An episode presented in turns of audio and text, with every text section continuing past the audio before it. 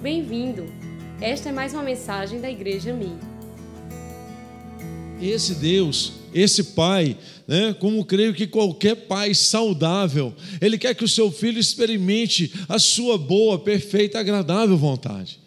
Mas como que eu vou fazer isso? Como que eu vou experimentar isso? Como que eu vou chegar nesse nível de saber como experimentar isso? O caminho é fácil. É quando você usa a sua vida para ter relacionamento com Deus. A coisa mais importante da sua vida, quero afirmar, creia você ou não, considere você isso ou não, eu não tenho muito problema com isso, mas eu creio que a coisa mais importante da nossa vida é o tempo que nós gastamos na presença de Deus.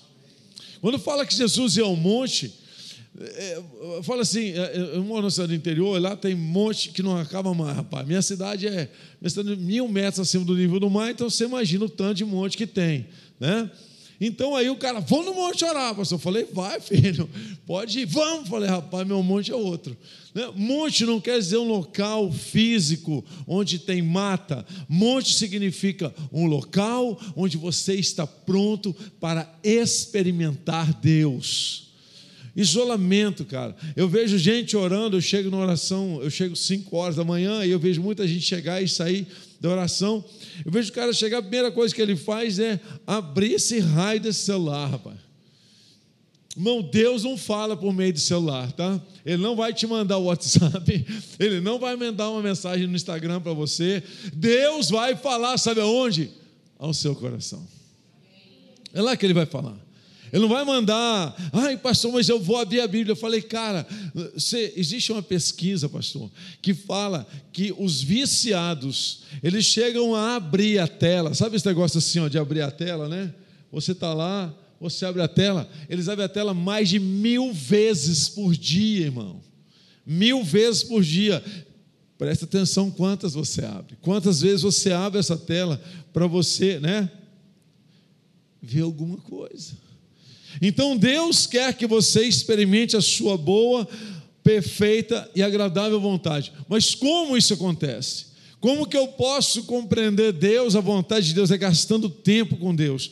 E esse tempo que eu gasto com Deus, eu afirmei aqui hoje de manhã que isso vai transformar a sua vida.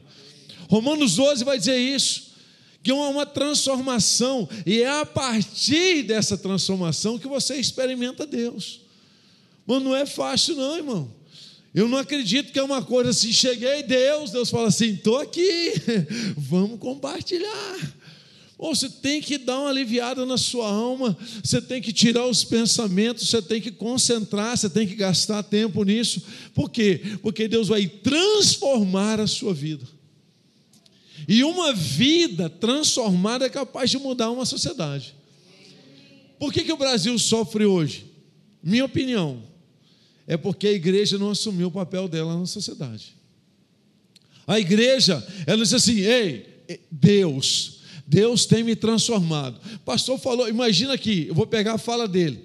Imagina que nós temos que chegar e insistir com o crente para não fazer focatrua. Eu não estou falando aqui, é de qualquer lugar, meu irmão. É de qualquer lugar. Então, eu falei assim: a coisa está chegando num nível, daqui a pouco eu vou ter que fazer assim: desconto no dízimo, 8% para quem pagar à vista, no dinheiro, sem cartão. Rapaz, rapaz, o negócio está ficando complicado. Se eu quero experimentar a boa, perfeita e agradável vontade de Deus, eu preciso ter uma mente transformada que vai ver coisas pela perspectiva de Deus não vai ver pela perspectiva desse mundo, mas vai ver pela perspectiva de Deus. A mesma questão com relação ao pecado. Irmão, como é que você vê pecado? Pecado pode ser um erro, uma falha, tem consequência. Mas pergunte para Deus, fala assim: Deus, como o Senhor vê o pecado? Como o Senhor encara o pecado? Quando o Senhor olha para o pecado, o que é que o Senhor vê? E coloca essa visão dentro de mim. É olhar pela perspectiva de Deus, é entender como Deus faz. E Jesus vai mostrar para nós em Mateus 6, né? 6,10, é, o quanto é importante eu e você fazermos as nossas, das nossas vidas uma coisa que manifesta a glória e o poder de Deus. Que jeito? Eles assim, faça-se aí na terra a minha vontade, assim como ela é feita no céu. A vontade do papai a vontade de Deus que vai ser feita aqui na terra através da minha e da sua vida. Mas como que eu vou conhecer essa vontade? Quando eu permito que Deus me transforme. Eu falei de manhã, falei assim, a importância da oração que transforma a sua vida. Porque nós queremos mudar a vida dos outros com oração. Nós queremos tornar a nossa vida mais confortável. Se Deus tirar tudo que é bandido, tudo que é prostituta, tudo que é viciado, tudo que é coisa ruim, vai facilitar a nossa vida. Mas Deus, na verdade, quer que nós façamos o quê? Que nós sejamos usados por Deus para a nossa vida ser uma, um, uma, um, um agente de transformação, um agente de mudança para que o nome dele seja glorificado. Para isso eu tenho que ver como Deus vê, e eu vou refletir Deus. Eu conheço a vontade de Deus e eu reflito a vontade de Deus. Amém? Amém. Vou dar um exemplo, né? Eu falo que, né, eu gosto de brincar muito com as irmãs, as irmãs me perdoem, né? Você faz parte da vida, alguém não gostar de você, né? Tem problema. Eu falo assim: você, conhece, conhece a moto chamada Yamaha? As mais antigas? As mais antigas têm um motor chamado dois tempos. Né? E eu, se tem algum afissurado por motocicleta aqui, sabe, né? Essa moto ela tem uma coisa, você acelera, irmão, acelera, acelera, acelera ela é capaz de estourar o motor, não tem limite. Então, quando você dá uma partida numa moto daquela, faz assim.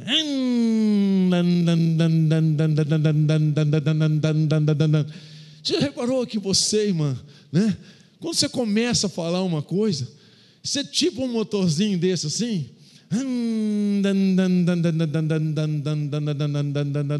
Sabe o que eu acho mais interessante? Quando parece que a gasolina vai acabar e dá uma acelerada. Cara, não acaba a gasolina, mano.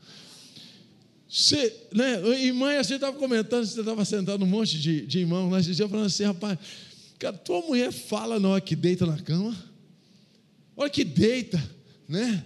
Você, eu vou contar uma coisa para vocês, mas teu pastor não contou. Homem, quando deita na cama, ele pensa em duas coisas. Ou ele vai dormir, tá? A outra coisa, você que é casado, você sabe. Entendeu? Aí não, é a hora que ela resolve começar a falar. Não, ninguém, né? Não, não, ameaça, não ameaça ele, mano. Não, ameaça ele, não, agora. Ele não gosta de conversar à noite. Ele não gosta, ele gosta de dormir, porque ele tem que acordar cedo. Sabe? Então, nós perdemos o foco. Nós começamos a fazer coisas para satisfazer nossa vontade, quando o nosso propósito é satisfazer Deus, é enxergar conforme Deus. Então, se eu tenho uma ação muito assim, um dia quebrei meu joelho, pulei assim, eu estava jogando basquete, minha perna virou, que minha perna fez um L assim, ó. Eu nunca desmaiei na minha vida. Nunca. Primeira vez. Quando eu acordei, um monte de gente em volta de mim. Eu falei assim: o que está acontecendo? Será que eu cheguei no céu? Né? Não era crente ainda, acho que não era mesmo o céu que eu ia. Né? Aí tal. Minha esposa, eu estou assim na quadra, os caras me levantaram o joelho desse tamanho, já parece doendo. Ela chega lá no, no, no, no alpendre lá, os caras me sobem, eu não conseguia pisar no chão. Ela fala assim: Eu falei para você não vir jogar. Eu falei para você, lembra que eu falei para você não vir jogar? Ela foi até em casa falando. Eu falei para você não vir jogar. Eu deitado no sofá com uma bolsa de gelo, ela fala assim: Eu falei para você não ir jogar.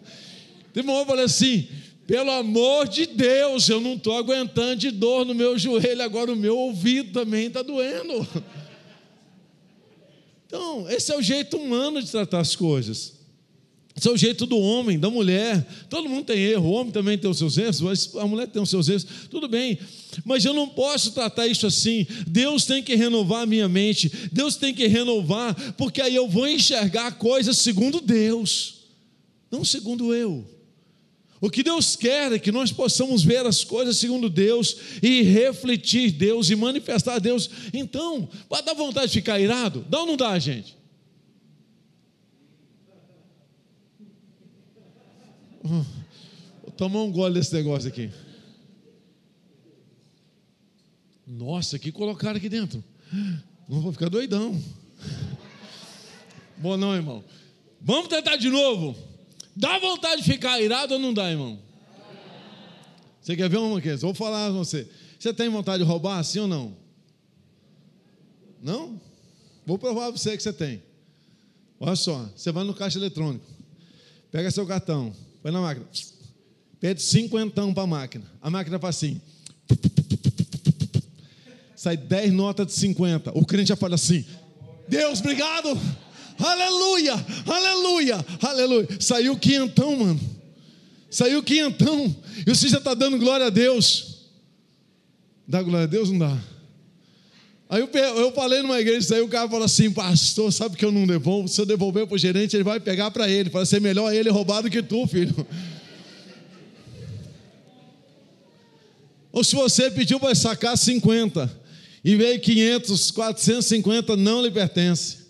Não adianta você dar glória a Deus. Falei assim, tá bom, esse não serviu, tem um outro. Você vai no mercado, chega lá, vai comprar um produto caríssimo. Dá lá, tipo bacalhau, 150 reais, um bom bacalhau, 150 reais o quilo. Chega lá, está 25 quilos. Você sabe que aquilo está errado. Não tem um encarte de promoção. Você sabe que aquilo não vale, mas você vai chegar no carro e falar assim: é 25. Você sabe que não é. Isso é roubo, filho. Agora, se eu não consigo ver como Deus quer que eu veja, isso vai atrapalhar toda a minha vida. Por quê? Porque um dia, Jesus está num barquinho, né? Está num barco lá com os seus discípulos, isso é Marcos 4,35, né? Ele está no barco e ele diz assim: Vamos para o outro lado. Vamos para o outro lado. No meio do caminho que acontece uma. Diga, diga uma tempestade. Tempestade. E eles vão lá, acordam Jesus falam assim: Jesus, levanta aí, cara. Levanta aí que o troço está feio. Não vai morrer todo mundo, inclusive tu. Vamos lá, vamos resolver o nosso problema. Naquele dia, anoitecer, disse ele aos seus discípulos: Vamos para o outro lado. Diga para quem está do seu lado: Diga, vamos para o outro lado. Qual foi a ordem que Jesus deu? De novo, qual foi a ordem que Jesus deu? Diga bem forte para o seu irmão: Vamos para o outro lado. Tá. No meio do caminho aparece o que? Uma? Aparece uma? Quem tinha que resolver aquele problema? Jesus ou os discípulos?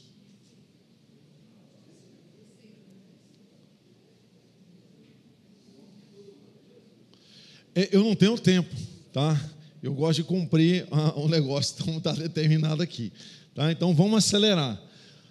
Em Marcos 6,30, os discípulos vêm para Jesus e falam assim: Jesus, você não tem noção que está acontecendo. Imagina, você já pensou os caras chegar para Jesus, os discípulos pensam os caras fora da casinha, chegar para Jesus, para Jesus, você não sabe o que está acontecendo. Tá milagre, demônio sujeito a nós, é uma loucura. Eu imagino Jesus falando assim: Você acha que eu não sabia? Mas tudo bem. Tá. Tem uma multidão junto com eles. Eles estão no local, vê uma multidão, eles resolvem ir, sair de barco e junto a uma multidão em volta. Jesus fala assim: tem que, eles falam assim: Jesus tem que dar de comer para esse povo, não temos nada, despede esse povo, manda esse povo embora. Jesus resolve o um negócio para eles e fala assim: dê vocês a ele de comer. E aí? Vamos para o outro lado. Dê ele vocês de comer. Rapaz, isso, isso impacta o nosso coração, por quê? Porque parece que Jesus, ele tem que resolver todos os nossos problemas. Quando na verdade o que ele fez foi dar autoridade à sua igreja. A sua igreja a sua igreja tem autoridade para resolver problemas. A sua igreja tem autoridade para fazer coisas. Quando ele disse, vamos para outro lado, uma mente renovada pensa assim: vamos para outro lado. Mas vai aparecer tempestade na sua vida, se você estiver indo para outro lado, vai aparecer tempestade, sim ou não? Agora, o que é que você vai fazer quando aparecer tempestade? Fazer mais uma pergunta para você, só para você pensar: o pão multiplicou na mão de Jesus ou na mão dos discípulos? Você tem certeza? Diga para o seu irmão: tenho.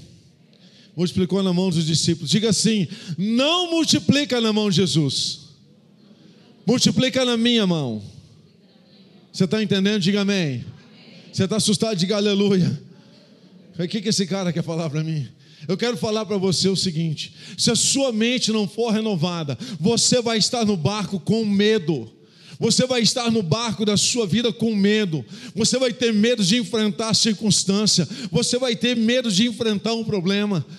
Veja só, eu quero que você entenda assim: uma mente renovada experimenta o melhor de Deus, é a boa, perfeita, agradável vontade de Deus. A paz que está dentro de nós é capaz de acalmar qualquer tempestade em qualquer lugar, onde quer que for, em nome de Jesus. Amém? Olha só, o que é que eles tinham para alimentar aquele povo? Nada. De repente aparece um pouquinho de pão, um pouquinho de peixe. Jesus fala assim: alimente a galera. E eles então pegam o pão, pegam o peixe e saem repartindo. Agora veja só que interessante. Imagine assim: nós estamos falando, vamos, vamos ter, seguir a teoria que os caras falam. Tinham 5 mil homens então, teoricamente, 12 mil pessoas aproximadamente, se for é, é, o que os, os teólogos falam. Então, 12 mil pessoas. Você já pensou, você, você, você em 12, né? Cada um alimentar mil, eu sair partindo pão para dar pão para mil pessoas, é fácil? Não é fácil, não ia dar certo. Agora, o que eles fizeram? Eles partiam pão e entregavam, e um vai partindo, o outro vai partindo, e esse pão vai sobrando, e ele vai multiplicando. Mas como começou essa história? Começou com o mínimo. Nós queremos muito para começar muitas coisas.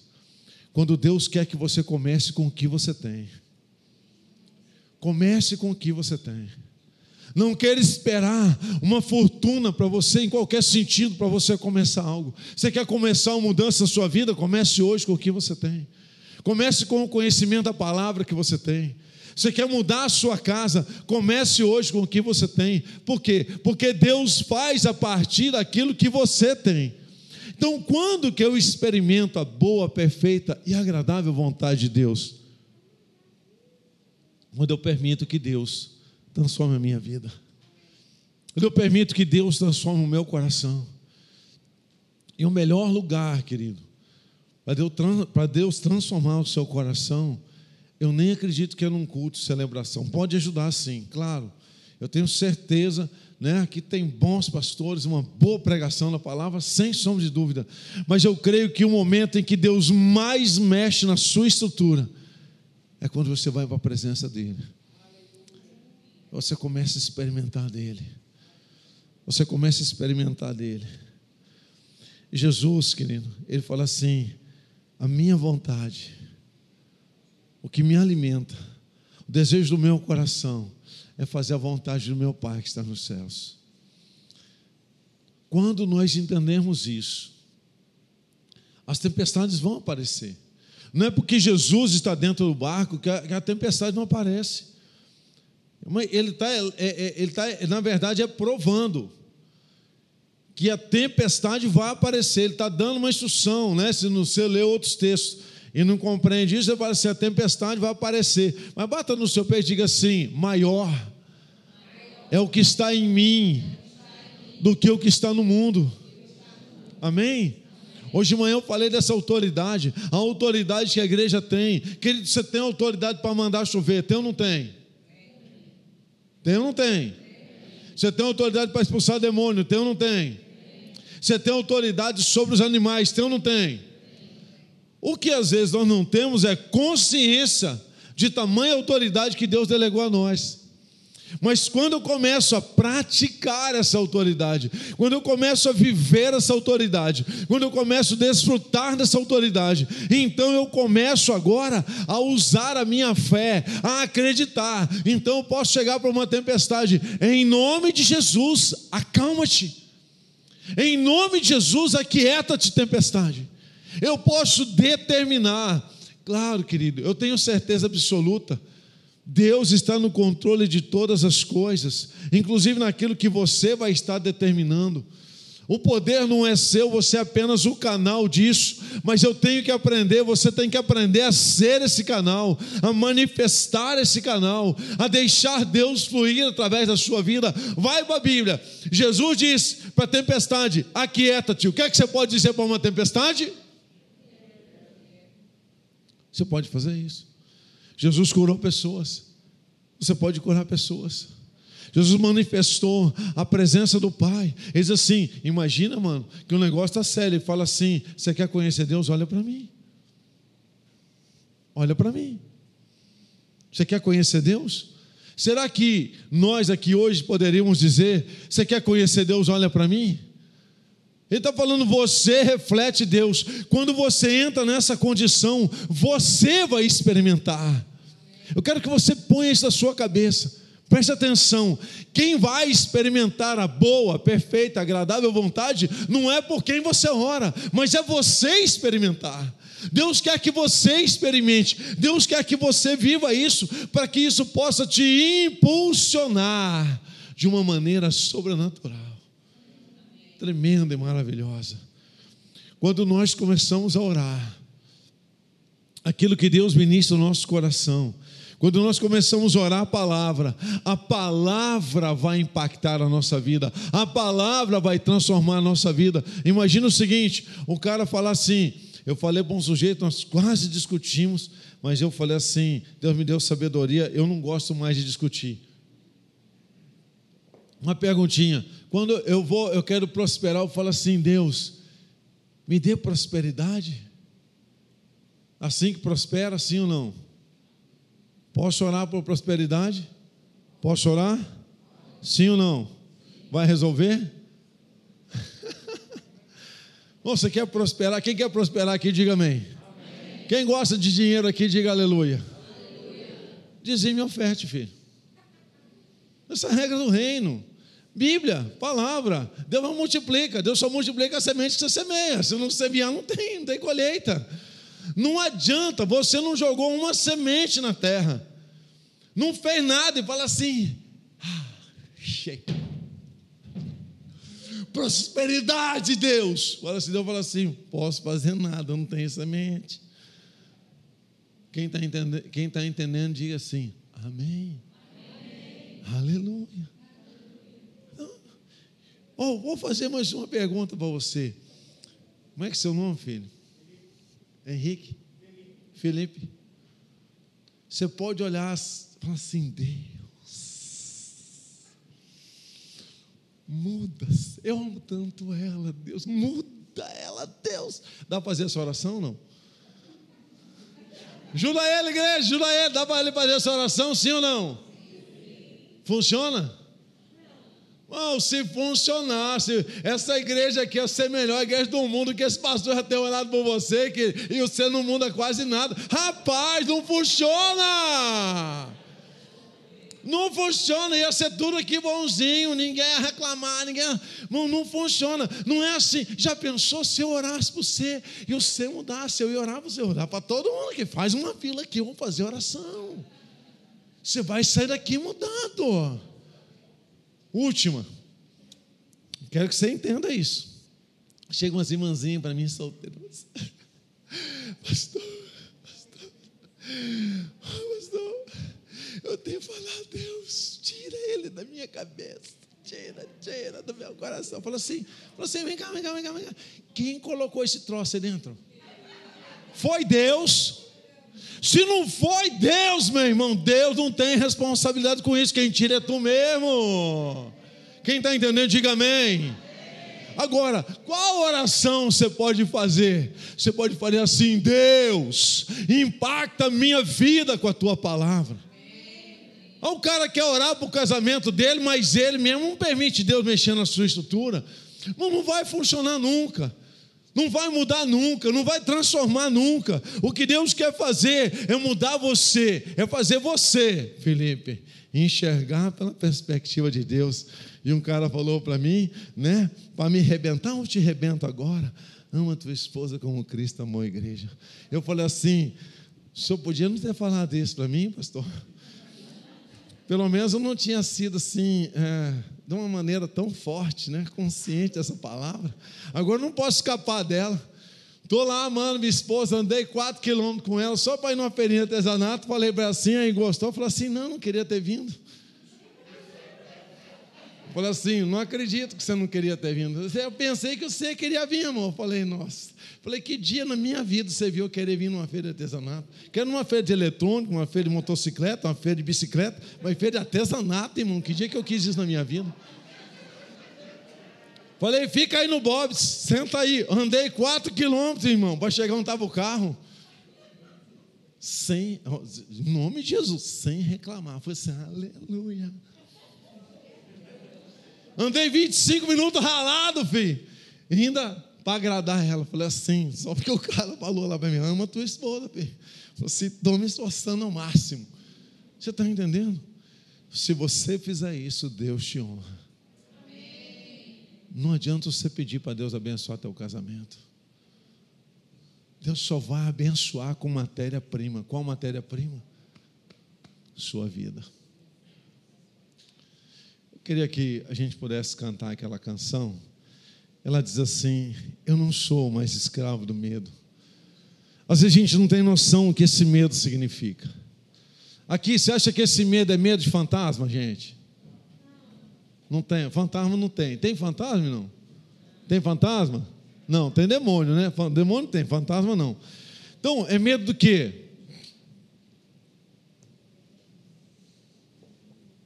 Tem gente que tem medo de se doar. Tem gente que tem medo de abrir o coração. Tem gente que tem medo de amar. Tem gente que tem medo de se entregar. E só quem é filho, querido, só quem é filho, ele pode confiar no que Deus faz. Quer dizer para você nessa noite que Deus está no barco da sua vida. Deus está presente Talvez você esteja passando por uma tempestade horrível, um problema seríssimo na sua vida, e eu não te conheço, não sei. Mas eu estava entre duas palavras, falei assim: vou, essa aqui, essa aqui, essa aqui, essa aqui, as duas têm a ver com o que eu falei hoje de manhã aqui. Mas resolvi falar isso para você. Não sei qual a sua condição, mas não tenha medo. Nesse barco, Felipe, se posicione. Fique de pé no barco. Levante a sua mão e comece a dizer o que Deus tem para falar através da sua boca. Seja um reflexo da glória de Deus, seja, seja poder da presença de Deus. Então eu vou pedir, eu gostaria de orar com você. Você que está numa tempestade, difícil, está complicado. Talvez pensando que vai, né? Eu falo assim, desistir, porque aqueles caras estavam falando assim: nós vamos morrer não vai dar certo.